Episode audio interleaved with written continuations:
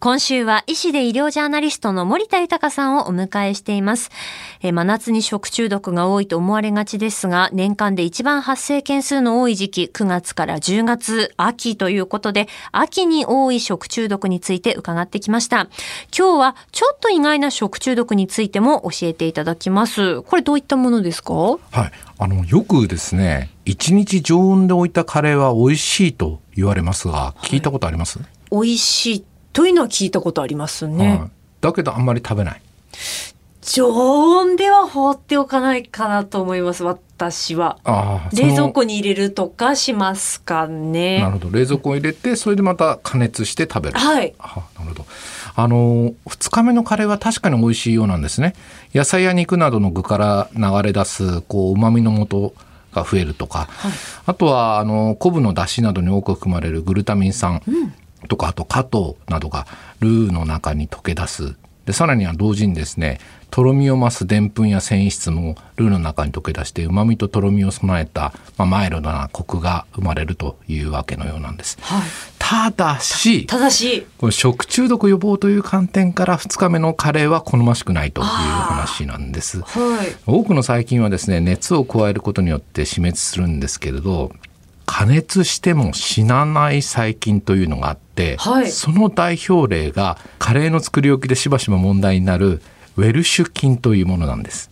これが食中毒の原因になると考えられています。はい、ウェルシュ菌の中には熱に強いものがあって常温で増殖するんですね。で、特に43度から45度ぐらい、すなわち鍋を常温で冷ましている間に増殖しやすい。で、翌日ですね再び加熱しても細菌は死なないと。いうことなんですね。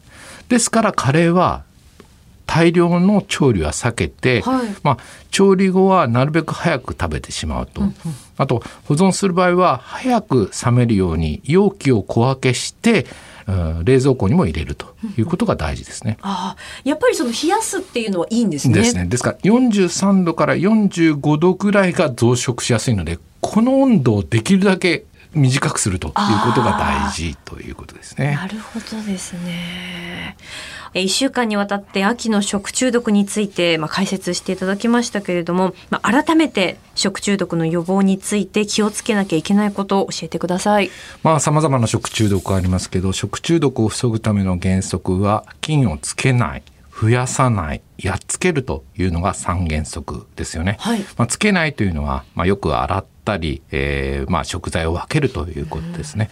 手には様々な雑菌が付着していますので、まあ、調理や食事の前には十分な手洗いをすると。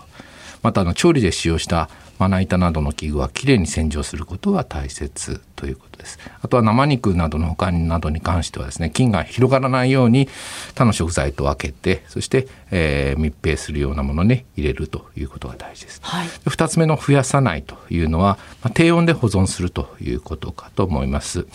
最近の多くはですね、高温多湿な環境で増殖が活発になるんですけれど、10度以下では増殖がゆっくりとなり、マイナス15度以下では増殖が停止するということですね。うんはい冷蔵庫はあまり食材を詰めすぎますと冷えにくくなってしまいますので容量の7割ぐらい入れるということにして、えー、冷蔵庫内での通気を良くしていただくことが大切です。まあ、しかしあの冷凍庫の場合はですね冷凍された食材同士が他の食材を冷やすことが多いのでたくさん入れても大丈夫ということになるかと思います。で3番目のやっつけるですけど、まあ、これは原則加熱処理なんですね。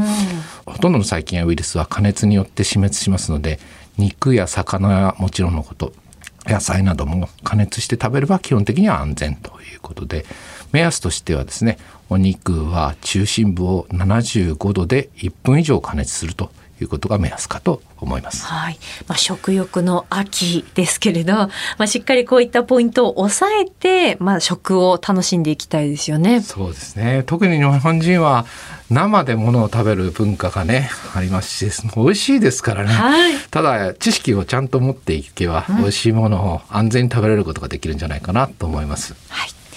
えー、今週は医師で医療ジャーナリストの森田豊さんにお話を伺いました。森田先生、一週間ありがとうございました。ありがとうございました。